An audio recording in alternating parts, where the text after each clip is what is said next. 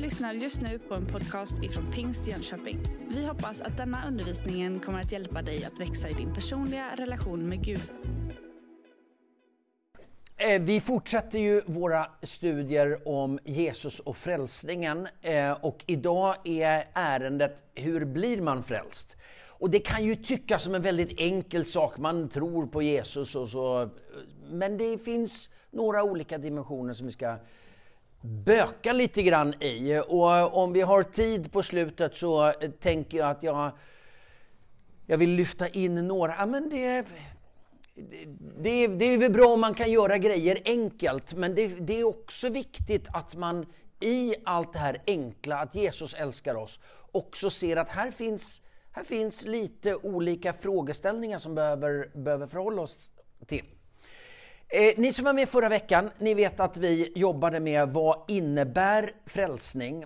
Vi jobbade med Guds kärlek som centrum för detta. Vi eh, tittade lite grann på frälsningen och lite olika begrepp som rättfärdiggörelse, pånyttfödelse och så vidare. Vi tittade på frälsningen och några försoningsmodeller. Kommer tillbaka något till det idag. Och så pratade vi om frälsning från och frälsning till. Och ett av de bibelställen som vi kretsade lite grann kring var Romarbrevet 5 och i början av det kapitlet. Då vi nu har gjorts rättfärdiga genom tro har vi frid med Gud genom vår Herre Jesus Kristus. Han har gett oss tillträde till den nåd som vi nu lever i. Och får jag bara, bara säga, nej, det är möjligt att ni efter det här bibelstudiet gick hem och läste Romarbrevet 5 och eh, var ni riktigt ambitiösa så kanske ni började redan i kapitel 4 och så kanske man fortsatte när man ändå hade ångan uppe och läste kapitel 6, 7 och 8 också. Det är väldigt, den här formuleringen där. Eh, genom vår Herre Jesus Kristus. Jag skulle, jag skulle verkligen uppmana er att läsa de här centrala kapitlen i Romarbrevet och sen så hålla lite span efter den formuleringen. Den är väldigt central för, eh, eh, för Paulus. Eh, vår Herre Jesus Kristus. Herre är ju liksom gudsnamnet, Jesus är personnamnet och Kristus är funktionen, den smorde. Den här formuleringen kommer tillbaka i stort sett i varje avdelning i de här eh, fyra kapitlerna. Där han liksom, när han i varje kapitel, i varje avdelning summerar vad det är han säger, så är det den här formuleringen, den här, den här beteckningen på vem är det som är frälsningens kärna? Jo, det är vår Herre Jesus Kristus. Kolla på det eh, när ni läser er egen romarbrevet längre fram. Det vi ska göra idag det är fråga oss eh, hur blir man frälst? Vi kommer läsa några bibeltexter som utgångspunkt. Sen tänkte jag att vi skulle titta på några gammaltestamentliga förebilder, några nytestamentliga förklaringsbilder och så landa i några slutsatser, ställningstaganden eller kanske frågeställningar. Så tänkte jag att vi skulle göra. Så låt oss börja läsa bibeltexterna och det här är ju för vana bibelläsare kända texter. Eh, så här står det i Johannes evangelium, det första kapitlet och verserna 9 till 18. Det sanna ljuset som ger alla människor ljus skulle komma in i världen. Han var i världen och världen hade blivit till genom honom men världen kände honom inte. Han kom till dem som var hans och hans egna tog inte emot honom. Men åt alla dem som tog emot honom gav han rätten att bli Guds barn. Åt alla dem som tror på hans namn. Som har blivit födda inte av blod, inte av kroppens vilja, inte av någon mans vilja, utan av Gud. Och ordet blev människa och bodde bland oss. Och vi såg hans härlighet, en härlighet som den enda sonen får av sin fader. Och han var fylld av nåd och sanning.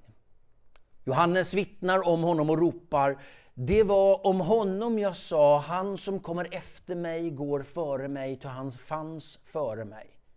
Av hans fullhet har vi alla fått del med nåd och åter nåd. Ty lagen gavs genom Mose, men nåden och sanningen har kommit genom Jesus Kristus. Ingen har någonsin sett Gud, den enda sonen, själv Gud och alltid nära Fadern, har förklarat honom för oss. Här finns ju några riktigt viktiga saker att bara notera. Och det, det första är ju så att säga förankringen av Jesus i skapelsen och att, att, så att säga, det Jesus är och det Jesus kommer med, det är förankrat i hans gudomlighet. Han var hos Fadern, han var Gud, eh, han fanns före skapelsen, han var alltid skapat och så vidare. Han, han är förankrad i själva tillvaron, som tillvarons grund.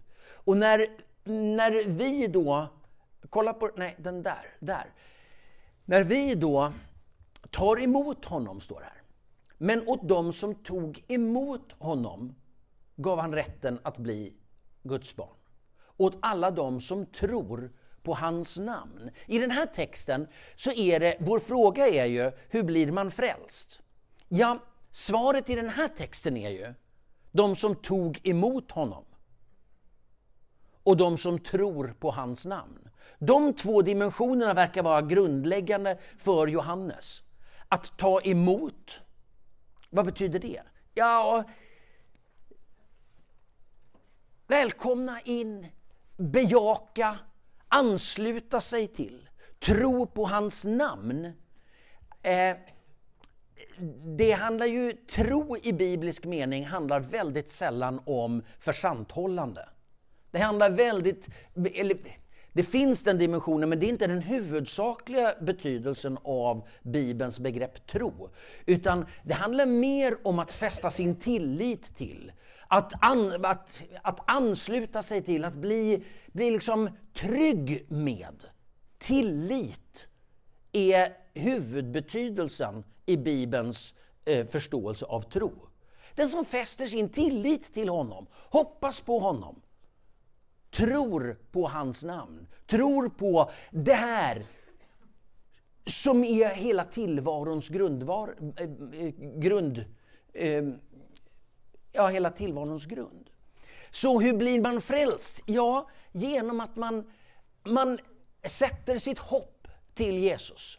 Och jag tycker att det här är väldigt intressant, för att här finns ju inget... Nu är ju det här ett evangelium och Jesus har ju inte ännu dött och uppstått i den här texten. När den skrivs har han ju gjort det. Eh, eh, och hade det här varit ett bibelstudium om Johannes evangeliets tillkomst och så vidare, då hade vi ju resonerat om vad betyder det att Johannes evangeliet skrivs kanske 60 år efter Jesus, eller händelserna kring Jesus. Och hur mycket har man liksom hur mycket har man byggt på av förståelse?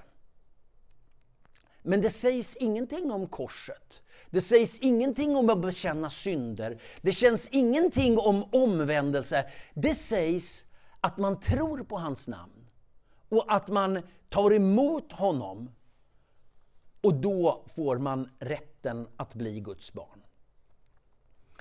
Vi går till lite längre fram i Johannesevangeliet. Ingen har stigit upp till himlen utom den som har stigit ner från himlen, Människosonen. Liksom Mose hängde upp ormen i öknen så måste Människosonen upphöjas för att var och en som tror på honom, där kommer det igen va? Var och en som tror på honom ska ha evigt liv. Så älskade Gud världen att han gav den sin enda son för att de som tror på honom, igen, ska inte gå under utan ha evigt liv. Ty Gud sände inte sin son eh, till världen för att döma världen utan för att världen skulle räddas genom honom. Den som tror på, igen, den som tror på honom blir inte dömd, men den som inte tror är redan dömd eftersom han inte har trott på Guds enda sons namn. Tro på! Det verkar vara den grundläggande funktionen på resan in i nåden och i relationen med Jesus. Det där kommer vi behöva återkomma till. Vi går till Romarbrevet. Ty den som med sin mun bekänner att Jesus är Herre och i sitt hjärta tror att Gud har uppväckt honom från de döda ska Ty om du, förlåt, ty om du med din mun bekänner att Jesus är Herre och i ditt hjärta tror att Gud har uppväckt honom från de döda, då ska du bli räddad. Hjärtats tro leder till rättfärdighet och munnens bekännelse till räddning.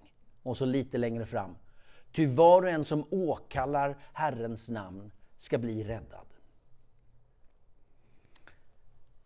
Här handlar det om att uttrycka sin tro. Om det i Johannes evangeliet talades om den som tror på honom, här handlar det om att uttrycka sin tro.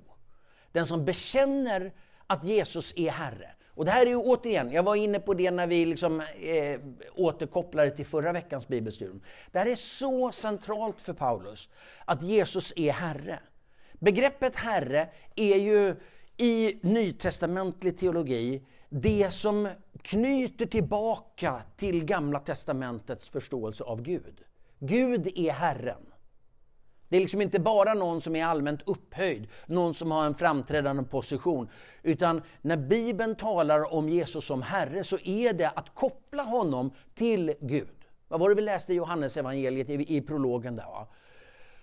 Den enda sonen, alltid nära Fadern, själv Gud och, och så vidare, har förklarat honom för oss. Alltså att bekänna sin tilltro till vem Jesus är verkar vara det riktigt centrala också för Paulus. Återigen så har vi inte liksom, kom fram till första bänk och böj knä. Jo, hör, hör mig noga. Jag säger inte att vi inte ska gå fram till första bänk och bekänna synder och böja knä och allt det Men det verkar inte i de här texterna vara det som är det avgörande, utan det avgörande är att vi fäster vår tillit till vem han är. Det är hans, det är hans vara som verkar vara det riktigt centrala. Ibland fäster vi ju den stora vikten vid hans göra, att han gjorde det han gjorde. Men de här bibeltexterna verkar fästa den stora vikten vid hans vara. Och den där tänker jag är, är ganska viktig. Att den, den han är leder till vad han gör. Men vår tillit till honom är inte i första hand till vad han gör för oss, utan vem han är i hela tillvaron. Och när man fäster sin tillit, sin tro och bekänner den tilliten och tron till Jesus som Herre, då får man rätten att bli Guds barn. Då är det det som räddar oss och det är det som leder till rättfärdighet om man väger samman de här texterna. Och så går vi till Efesierbrevet. Men Gud som är rik på barmhärtighet har älskat oss med så stor kärlek att fast vi var döda genom våra överträdelser har han gjort oss levande tillsammans med Kristus. Av nåd är ni frälsta. Och uppväxt, den där är också en sån här typisk Paulus-grej. Jag vet inte om ni eh, har tänkt på det och hur mycket ni läser Paulus. Han är ju krånglig att läsa därför att han spränger ju in massa grejer. Och hade vi läst det här på grekiska då hade det varit ännu krångligare för det här har varit en enda lång mening. Alltihopa. Bara hänger ihop. Det är bara, han bara öser på, köttar, som man skulle ha sagt på nysvenska. Eh, och så lägger han in såna här bisatser. Så. så levande tillsammans med Kristus, av nåden i frälsta, och uppväckt, honom med, eh, och uppväckt oss med honom gen, eh, och gett oss en plats i himlen genom Kristus Jesus. Därmed vill han för kommande tider visa den överväldigande rika nåden i sin godhet mot oss genom Kristus Jesus. Ty av nåd är ni frälsta genom tron, inte av er själva. Guds gåva är det. Det beror inte på gärningar, ingen ska kunna berömma sig. Vi är hans verk skapade genom Kristus Jesus för, till att göra de goda gärningar som Gud från början har bestämt oss till. Återigen så noterar vi den här kopplingen Kristus Jesus. Alltså, eh, nu, I de här texterna finns inte Herre Kristus Jesus, men Kristus Jesus. Eh, och vi noterar av nåd är ni frälsta genom tron. Den där behöver vi hålla i, i minnet. Av nåd är ni frälsta. Det är Gud som gör något, inte av oss själva. Genom tron. Den där måste vi återkomma till. Vilken roll spelar tron i vår frälsning? Fundera på den. Den kommer vi tillbaka till. Den handlar om aktörskapet nämligen. Tre avgörande faktorer då. Gud älskar människan och hela skapelsen som vi har läst i Johannes 3 och 16. Synden förstör människan och skapelsen och upprör Gud så att han väljer att agera. Och det är uppenbart att Gud vill försoning och upprättelse. Och frågan för oss blir ju då, hur gör Gud det här och hur tillägnar vi oss det här? Låt oss gå till eh, några av de bilder av frälsningen som, eh, som vi får i Bibeln. Eh, både i Gamla Testamentet och i Nya Testamentet. Och här, en av mina favoritbilder är så att de, här, de här övergripande bilderna. Jag brukar tala om historiens tre... Det här är, det här är svårt för en stockholmare. Tre träd. Man får alltid liksom tänka väldigt, väldigt noga vilket det är E och vilket det är Ä. Och jag tror att det blev ungefär rätt nu då. I de allra första sidorna, kapitlen, så när Gud har skapat världen och människan och lustgården och livet leker, så står där livets träd som en symbol för Guds närvaro, harmonin i skapelsen och, och människans möjlighet att leva i, i liksom harmoni med hela skapelsen.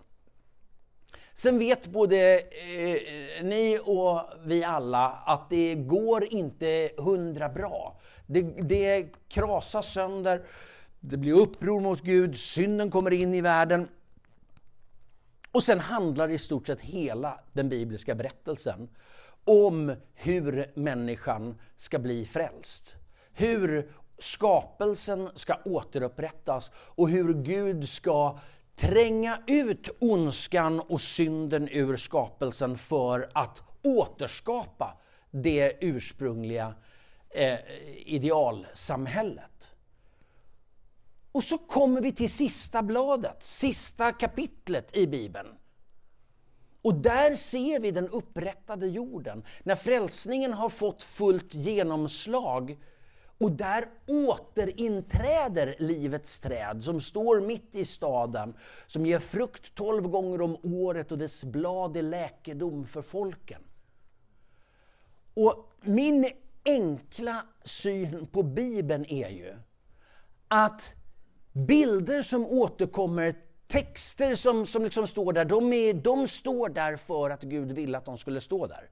Allt är inte självklart enkelt att förstå i den här boken. Men det här tycker jag är en väldigt, väldigt tydlig bild på hur det, det fullkomnade tillståndet i skapelsens början korresponderar med det Gud har tänkt göra genom historien i det, som ser, det vi ser i slutet. Och livets träd sträcker liksom sina grenar genom hela historien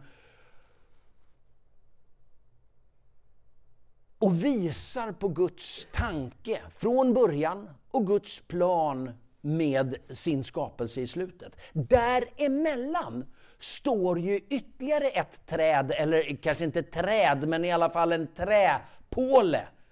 Eh, och korsets träd blir så att säga, sträcker sina armar ut mot den fulländningen från början, mot fulländningen i slutet och binder samman berättelsen.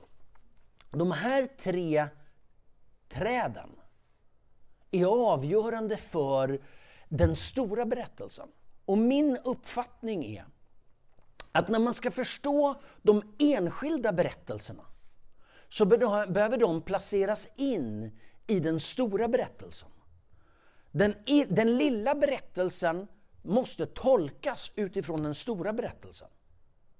Om man tar varje enskild berättelse i bibeltexterna och ställer den, lägger den var för sig så blir det en obegriplig mosaik. Det är så, alltså, där sitter ju pusselmästarnas... Eh, alltså svärmor, svärmor Birgitta hon älskar ju att lägga pussel. Va? Ta varje enskild pusselbit och den, den blir rätt obegriplig men i sin inplacering i helheten så fyller den sin funktion och skapar mening och bidrar till helheten.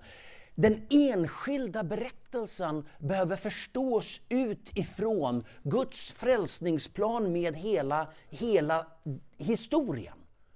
Och därför så menar jag att livets träd i början, livets träd i slutet, där Gud sträcker genom dödens träd, bringar liv in i det som har dött. Det är tolkningsramen för Guds frälsningsplan. Och utifrån det så får vi en rad bilder om hur Gud tänker rädda världen. Och låt oss ta några gammaltestamentliga bilder och eh, ta dem in i den nytestamentliga tolkningen. En är ju det här med Lammets blod. Det är ju en väldigt framträdande gammaltestamentlig bild på hur Gud räddar folket i lite olika dimensioner, på lite olika sätt, i olika delberättelser. Eh, den här är hämtad ifrån eh, eh, nu höll jag på att säga Exodus-berättelsen, vad säger man? Alltså berättelsen om uttåget från Egypten. Hur Israels barn uppmanas att ta blodet från ett slaktat lamm och gå och hämta varsitt lamm åt era familjer och slakta det som påskoffer. Ta sedan en knippa isop och doppa den i skålen med blodet och stryk lite av blodet på tvärbjälken och de båda dörrposterna. Och så kommer berättelsen hur den död som, som drabbade världen, i det här fallet den egyptiska befolkningen, den skulle gå folket förbi och man stod under blodets beskydd.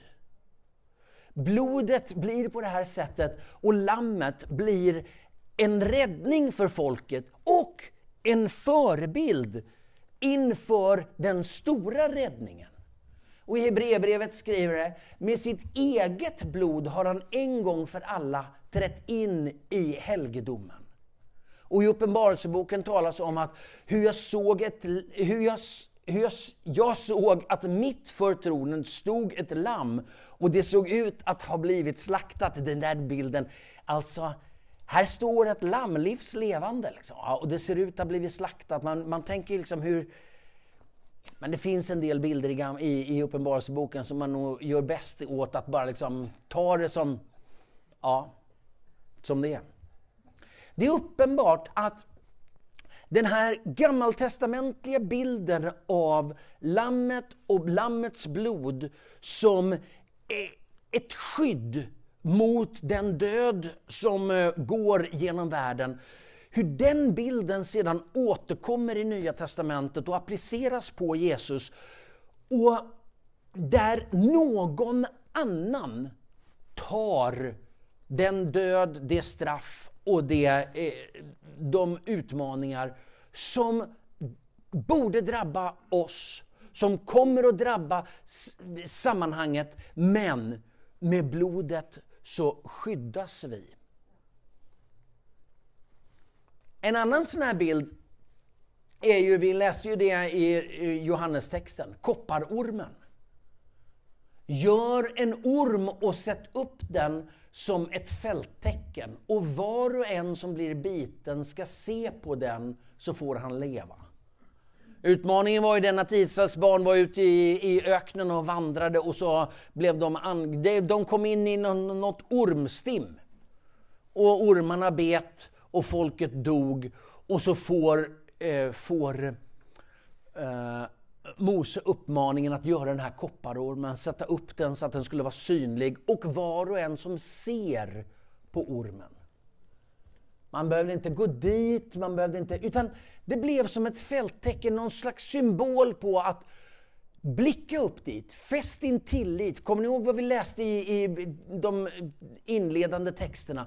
Det, det handlar om att ha sin tillit till det som kan rädda. Liksom Mose hängde upp ormen i öknen så måste Människosonen upphöjas för att var och en som tror på honom ska ha evigt liv.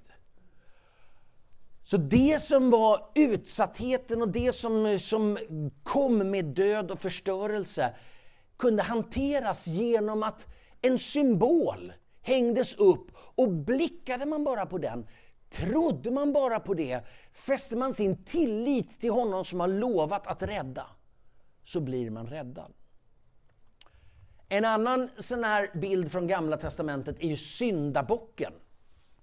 Det är ju en verklig gammaltestamentlig bild. Idag finns ju den i, i vanligt svenskt språkbruk som, som någon slags över, i överförd mening.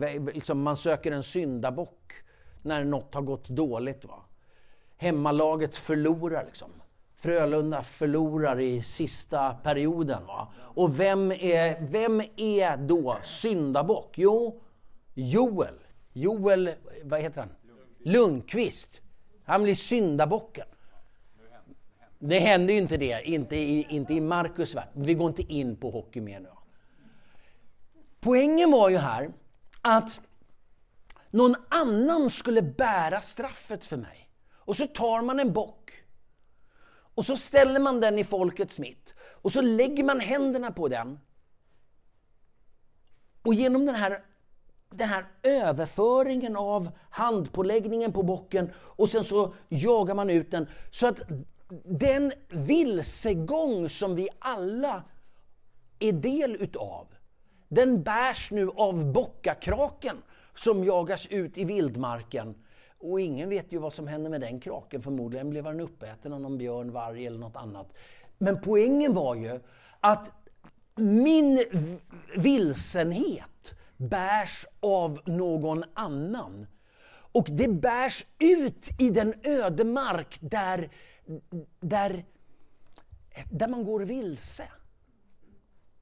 Det här kopplar till, till de här äh, nytestamentliga texterna om intigheten och fullheten. Alltså den här ödemarken.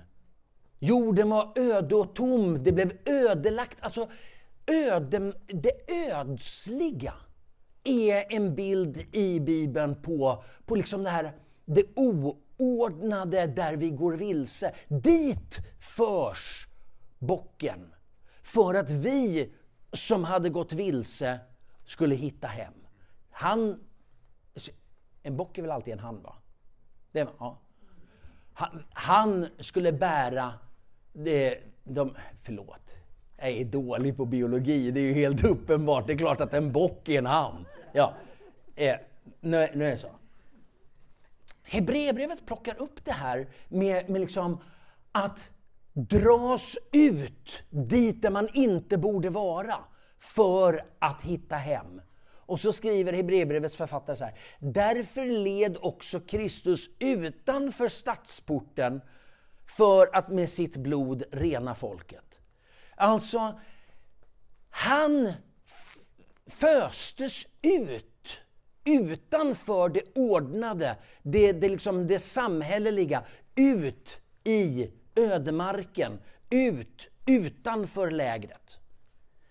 Ni som är lite äldre, eh, det är ju några av er som är det också. Jag är ju hyfsat gammal själv, men, men eh, några är ju något äldre. Ni kanske, eh, jag vet inte. Min uppfattning är att det här var ett ganska vanligt bibelställe att hänvisa till i, förr i pingströrelsen. Att, att följa Kristus utanför lägret och bära hans smälek.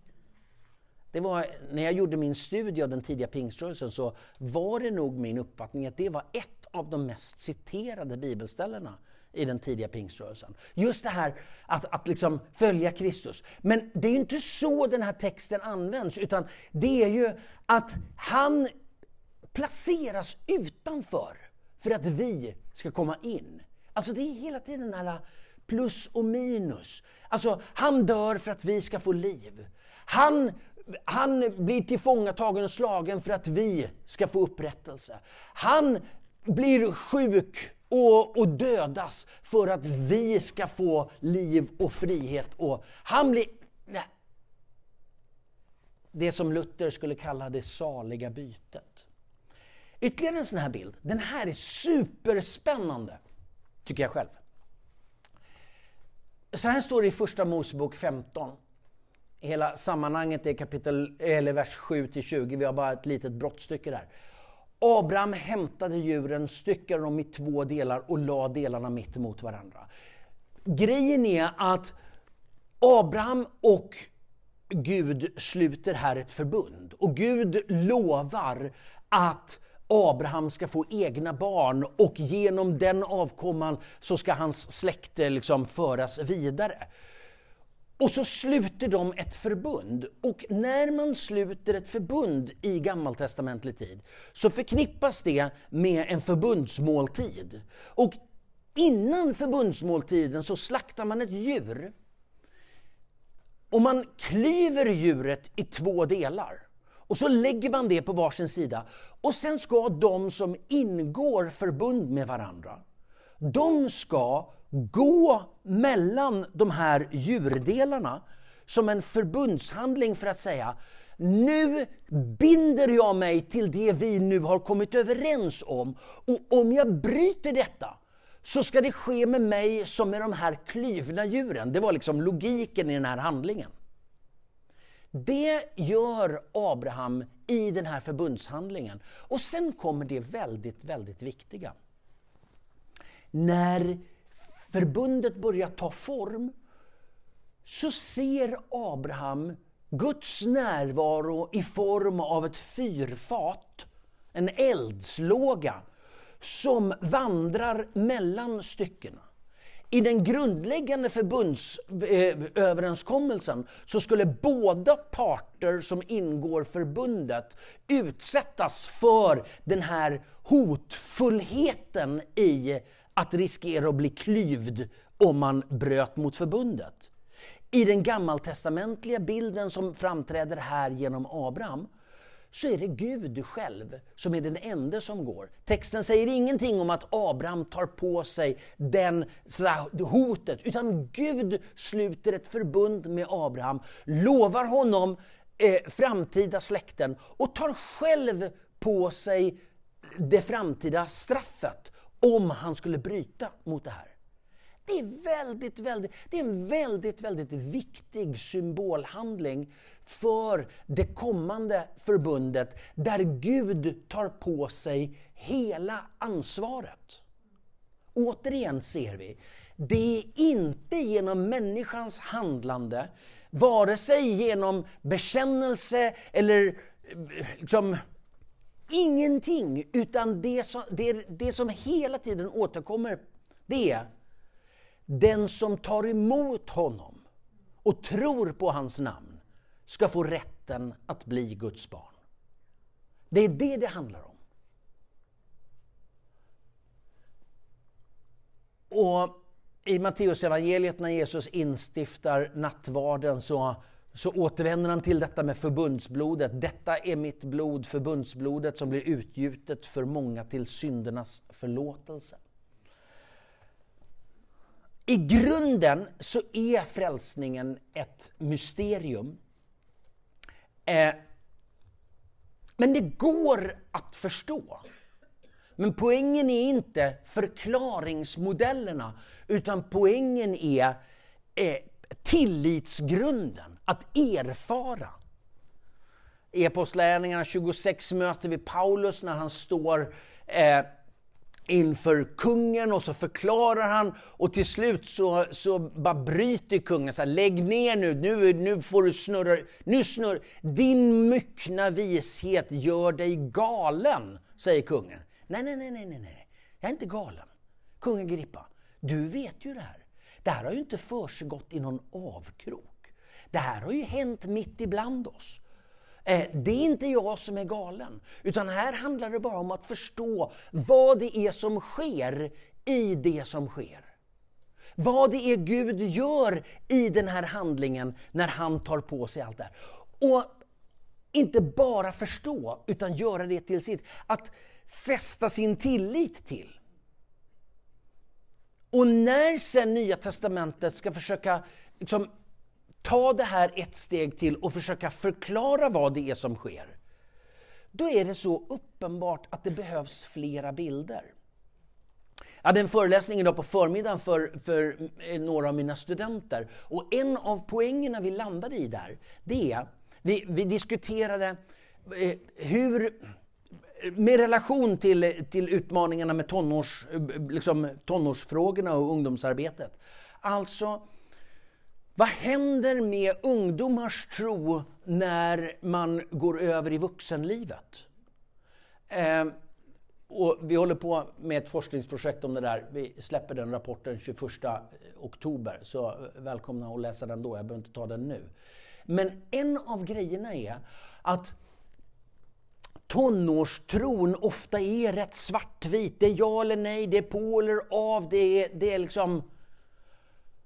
Och sen så börjar man läsa texterna, så börjar man tänka själv och så börjar man prata med andra människor och så inser man, här finns många nyanser. Det är inte ett svar. Och en av de avgörande frågorna för att växa i sin tro, fördjupas i sitt lärjungaskap och, och liksom förmeras i liksom kärleken till Jesus, det är att klara av att leva med flera bilder parallellt. Ibland med komplementära perspektiv, ibland med paradoxer. Och ni som var med förra veckan, ni vet att vi pratade om tre olika försoningsmodeller där, där man ibland har ställt de här mot varandra. Och min slutsats är bara, det behövs flera modeller för att få någorlunda grepp på den storhet som försoningens mysterium utgör. Och vi ska titta på några av dem. Eh, som off, försoning som offer och betalning, som kärlekshandling, som kamphandling. Det är de tre grundmodellerna. Och om vi tittar på några bibelställen där. Det första och mest uppenbara det är ju offerterminologin. Vi talar ju ofta om blod och offer och den typen av saker. Och det gör vi med rätta. Därför det gör Bibeln också. Bibeln har mycket blod och offer. Eh, och Det har sin förankring i både händelsen kring Jesus men också i den gammaltestamentliga eh, som förebild, förebilderna. Då. I Romarbrevet, eh, nu har jag valt att inte lägga in alla de här bibelserna, så nu får vi bläddra lite grann i biblarna. Och nu kommer vi till det här läget när det är så krångligt att hålla en mikrofon i handen. Men det är, nu hanterar vi detta. Ni får vänta tills jag har bläddrat färdigt.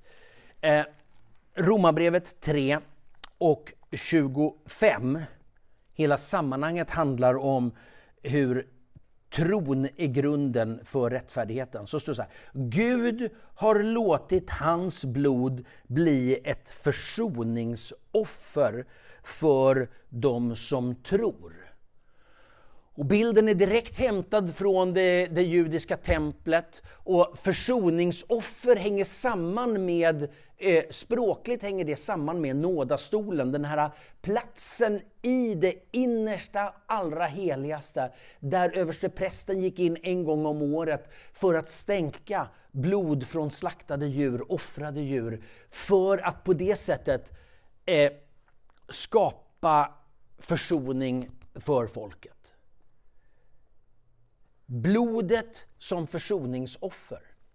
Alltså, någon annan har fått sätta livet till för att jag ska få del av det liv som någon annan uppgav för min skull. Och när Jesus beskrivs som det offret, så i Hebreerbrevet 9 och 14 så talas om hur han är ett felfritt offer. Det var också viktigt. Man kan liksom inte Ska det, ska det vara ett verkligt offer så kan det inte vara att man liksom slänger, Gud, slänger till Gud eh, liksom, ja men det här blev över, det här köttstycket, det, det är halvruttet och gammalt så vi kan ändå inte checka upp det så att eh, vi, vi langar in det här. Nej men ett felfritt, nyslaktat, värdefullt. Alltså det är den älskade ende sonens blod. Det är ett felfritt offer. Och i Markus 14 och 24 talas om blodet som förbundsblodet. Så här, här finns flera olika gammaltestamentliga kopplingar kring blodet som, eh, som liksom vävs samman i Jesu liv och gärning. Att fästa sin tillit till vem Jesus är och vad Jesus har gjort. Det är i den bibliska terminologin en väldigt, väldigt viktig del i frälsnings, tillägnandet, eller frälsningens grund och därmed tillägnandet. Vi i vår tradition har ju varit ganska förtjusta i, eh, i blods och offer och korsterminologi.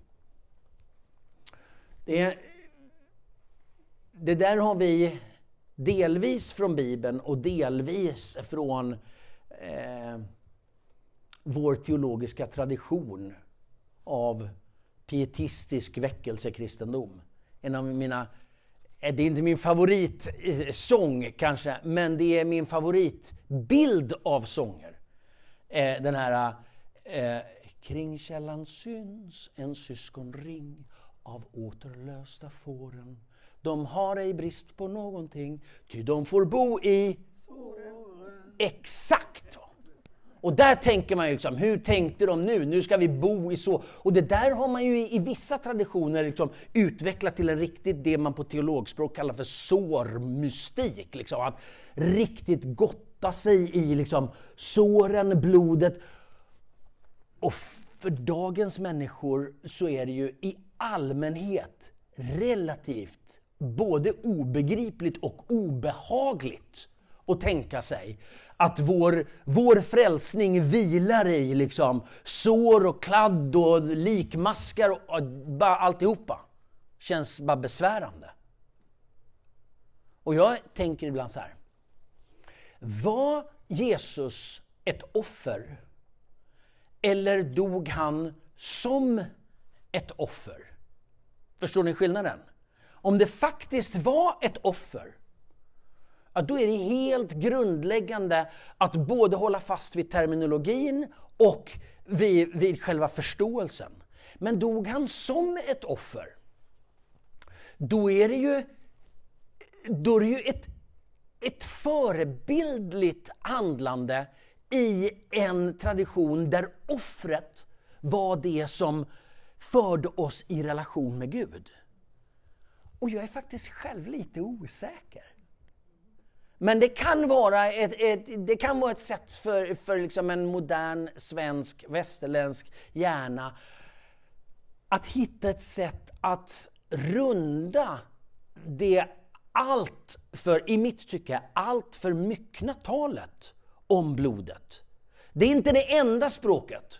Men so far så tänker jag att när Bibeln talar så pass mycket om offer och blod så bör vi fortsätta att göra det och förstå eh, blodet också som en bild av hur hans liv går över till död för att vi genom hans död ska få liv. Eh, det uppfattar jag som, som grundläggande. Till nästa bild. Som är, den är ju helt annorlunda. Den passar ju i många avseenden mycket bättre. Eh, alltså idag har ju börsen rasat som en... Eller har den vänt? Eller jag vet inte.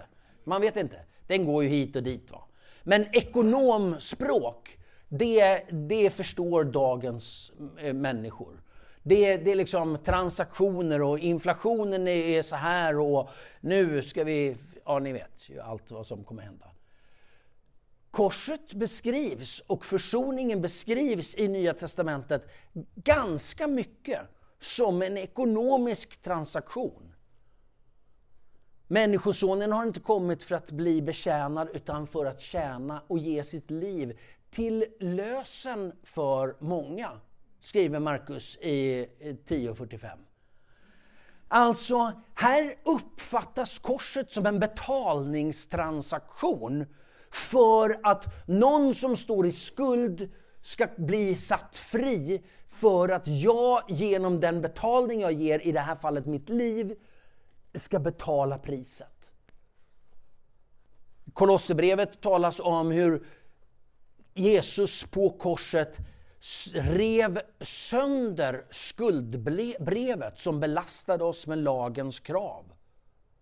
Alltså, återigen, det, det, finns, det finns något som, som ligger oss till skuld och som Gud genom Jesus befriar oss ifrån. Det är ju ganska långt ifrån offer. Är Jesu död ett offer eller är det en betalning? Vad skulle ni säga?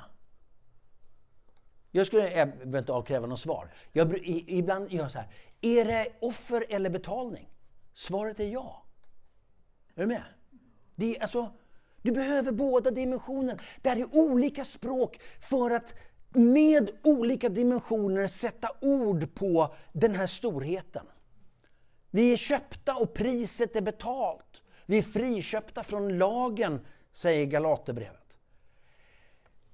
Men sen så målas ju försoningen och Jesu verk och frälsningshandlingen eh, som, som en kamp mot, eh, mot ondskan. Hur uppdraget var att utplåna djävulens verk. Att avväpna ondskan och utsätta dem för allas förakt. Att besegra synd och död. Död, var är din seger? Död, var är din udd? Dödens udd är synden och synden är besegrad genom... och så vidare.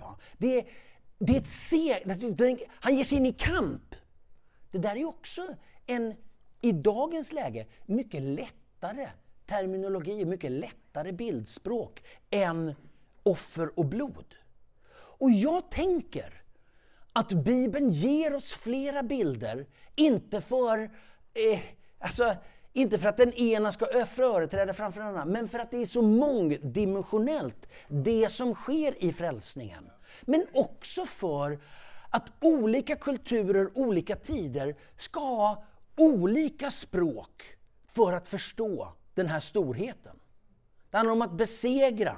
Och i Uppenbarelseboken så, så beskrivs Jesus både som ett segrande lejon och ett lamm som har segrat. Sen kommer ju den här. En ny relation, alltså försoningen och det Jesus gör på korset som en, en försoningshandling. Andra Korinthierbrevet talar om hur Gud försonar världen med sig genom Kristus. Alltså att återskapa relationer. Att kärleken som försoningens grund som vi läste i Romarbrevet 5 förra veckan. Att i första Johannesbrev, det första kapitlet från vers 6 och sen så framöver in eh, på kapitel 2. Äh, en liten parentes. Det här med kapitel och vers. Det var ju aldrig tanken i, i, i bibeltexten. Det är, Bibeln är inte skriven med vare sig kapitel eller verser. De är skrivna i långa sammanhängande texter. Så här.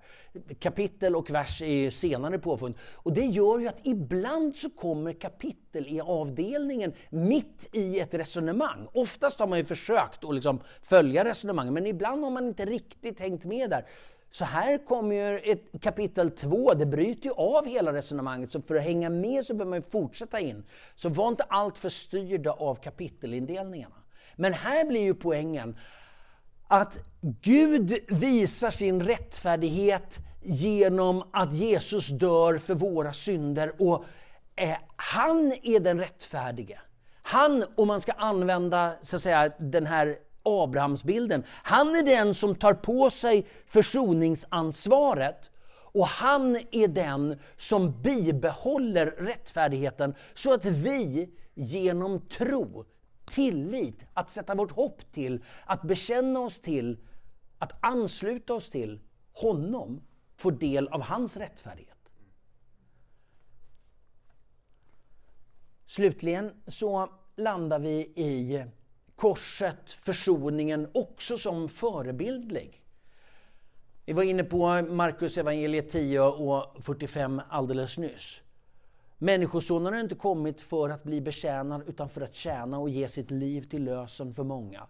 Alltså, det Jesus är, det Jesus gör, det bjuder han in oss i så att vi kan bli del utav det försonade liv som han erbjuder.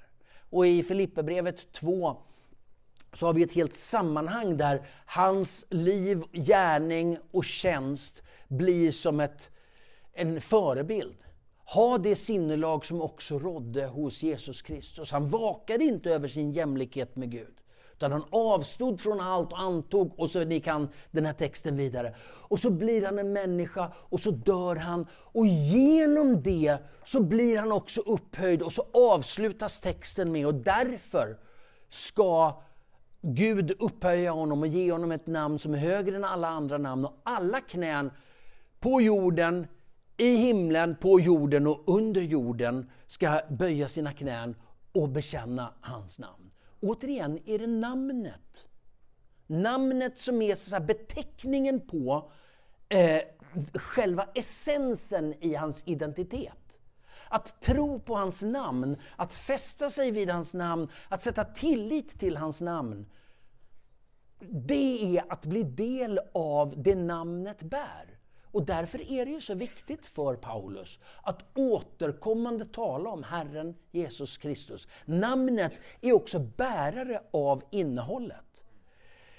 Eh, jag måste få hinna landa i, i de här eh, tre frågeställningarna som jag vill skicka med er. Alltså utifrån det här kan man verkligen fundera över vem är det som är aktören i vår frälsning? Hur blir man frälst? Ja, genom att tro på Jesus. Åt alla de som tog emot honom. Och de, om du tror på Jesus och om du enligt Roma, eller eh, eh första Korinthierbrevet 10 bekänner den här tron, då blir du frälst. Men det grundläggande är ju vad Gud har gjort för oss. Guds gåva är det, ingen ska berömma sig. Han har gett det. Så man kan verkligen fråga sig, vem är det som är aktören i vår frälsning? Det är uppenbart att Gud är primäraktören, det är Gud som gör det för oss. I vilken mening medverkar vi i det där? På vilket sätt kan man säga att den som mottar också är medaktör i själva, själva handlandet. Om vi köper en julklapp och så ger vi den, så är det vi som har köpt den, vi har slagit in den, vi har gett den. Men om det inte finns någon mottagare, och om mottagaren inte bejakar gåvan, så gör det också någonting med givaren. Mottagaren kan inte göra givarens handling till en handling. För det har givaren gjort. Köpt, slagit in, planerat och skänkt. Men mottagandet är inte en oviktig del i frälsningsskeendet. Jag uppfattar att tron är den väg genom vilken frälsningen blir vår. Det är inte tron som skapar frälsningen. Men tron blir att fästa tillit till, att lita på hans namn, att och så vidare. och så vidare. Det är en del utav frälsningen. Det här, och hade det här varit en föreläsning i kyrkohistoria så hade vi kunnat landa på 500-talet nu och diskutera förhållandet mellan några olika kyrkliga traditioner som diskuterade hur, hur mycket kan människan medverka i sin frälsning? Och Augustinus sa, människan kan inte medverka någonting, hon kan inte ens vilja det goda. Och Pelagius sa, jo människan kan faktiskt, hon är, hon, hon är förmögen att välja, vilja, motta och, och gestalta frälsningens liv. Och därmed är hon medaktör i frälsningen. Och så stred de här två och Augustinus vann och Pelagius blev eh, eh Eh, förkastad och så vidare. Men den där brottningskampen har pågått genom kyrkans historia i olika traditioner. Vi som väckelserörelse, vi lutar mer åt Pelagius, om ni hänger med på, på liksom den kyrkohistoriska referensen. Eh, där vi förväntar oss ett aktivt deltagande av människan i frälsningen. Inte genom att vinna frälsningen. Det har ingen sagt någonsin. Det finns ingen kristen kyrka som säger att vi genom våra handlingar vinner frälsningen. Men genom ett aktivt mottagande. Där den lutherska traditionen säger att människan kan inte ens vilja det goda. Om hon vill det goda så är det i sig en, goda, en gåva från Gud. Och där står vi på lite olika ställen. Och därför är det inte oviktigt att fundera över vem är det som är aktören? Och vilken roll spelar det aktörskapet? Den andra saken som jag skulle vilja att man funderar över utifrån det här, det är hur mycket är det här en punkt och hur mycket är det här en process, någonting pågående? Det finns många skäl utifrån de här bibeltexterna vi har läst att tänka frälsningen som en punkt. Att man bekänner, att man tar emot, att man blir född på nytt. Att det, det, är liksom, det är väldigt punktuella bilder. Eh, men sen finns det också bilder som talar om det här som ett pågående, steg för steg mottagande av mer och mer av nåd. Och hur mycket av det där som ska förstås som ett process, eh, som en pågående process i frälsnings Eh, skeendet, eller hur mycket det ska förstå som en fortsättning i livet i frälsningen. Det behöver man fundera över. Inte minst behöver man fundera över det när det gäller att ta emot Jesus för första gången. Jag har en forskarkollega som håller på och tittar på eh, nyfrälsta människor i Köpenhamn. Och hans intention är att göra ett studium av eh, människor som kommer helt utifrån och utan tidigare koppling möter kyrklig verksamhet eller möter Jesus och blir frälsta. Från gatan så att säga. Hans slutsats är att det är ytterst ovanligt att någon kommer till tro utan en förhistoria. I nästan alla av hans case i centrala Köpenhamn så visar det sig att människan som till synes kom från ingenstans och upptäckte Gud hade en mormor som hade bett, hade gått i scoutverksamhet, var konfirmerad. Alltså fanns, det fanns förhistoria. Och i den meningen kan man fundera över. Hur ser frälsningens väg ut? I, i processmening. Och hur mycket ska vi förvänta oss att det här är ett plötsligt ingripande av Anden eller ett tillfälligt händelse i en given punkt? Förhållandet mellan punkt och process tycker jag är viktigt att fundera över när det gäller frälsningens väg och frälsningens mottagande. Den sista saken som jag på riktigt önskar att vi skulle brottas lite med det är ju frågan om omvändelsekristendom. Vi tillhör väckelserörelsen och vi utmanar människor att bli frälsta. Att byta från en ställning till en annan.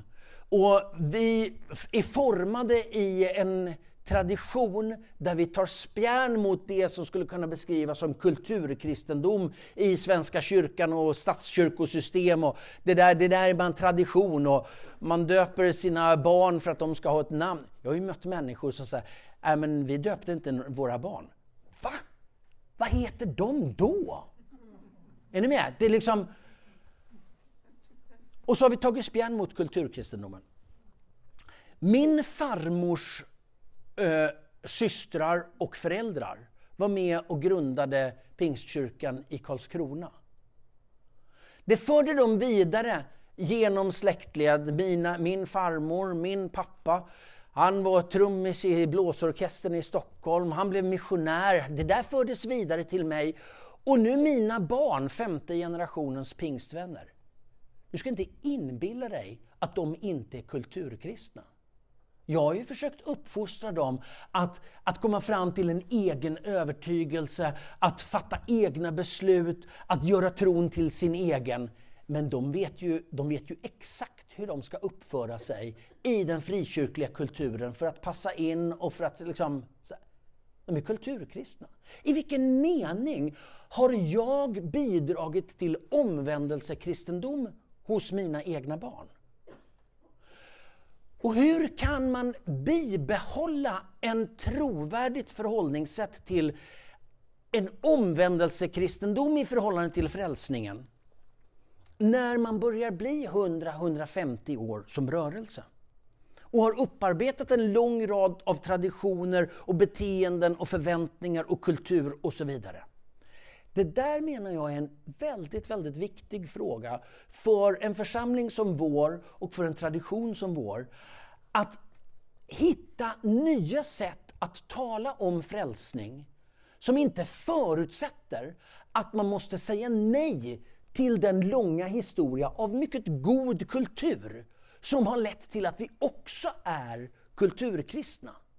Hur är man både kulturkristen och omvändelsekristen? Hur gestaltas den dubbelheten? Det menar jag är en, det är en fråga som vi har kvar att lösa och som jag inte har någon ambition att svara på nu. Och Markus, han har redan signalerat med hela sitt kroppsspråk, nu får du sluta. Så att det tänker jag att jag ska göra med den här sista bilden. Okej, okay, du bara sitter och liksom är liksom på hugget sådär. Vi avslutar med den här som vi redan har läst. Ty av nåd är ni frälsta genom tron, inte av er själva. Guds gåva är det.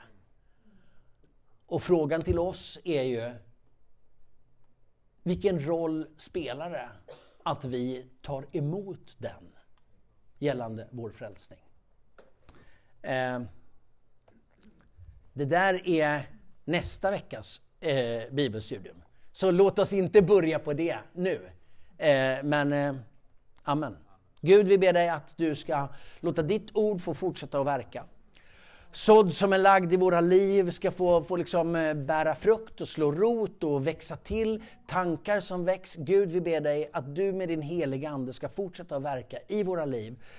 I de liv som finns i vår närhet. Och vi tackar dig för frälsningen och vi ber dig att det din frälsningsgåva, livet i dig, ska få flöda i våra liv, spridas från våra liv och gestaltas i den värld i vilken vi lever. För ditt namns skull ber vi. Amen. Du har just lyssnat på en podcast ifrån Pingst Jönköping. För att få reda på mer om vilka vi är och vad som händer i vår kyrka så kan du gå in på pingstjonkoping.se eller följa oss på sociala medier via pingstjkpg.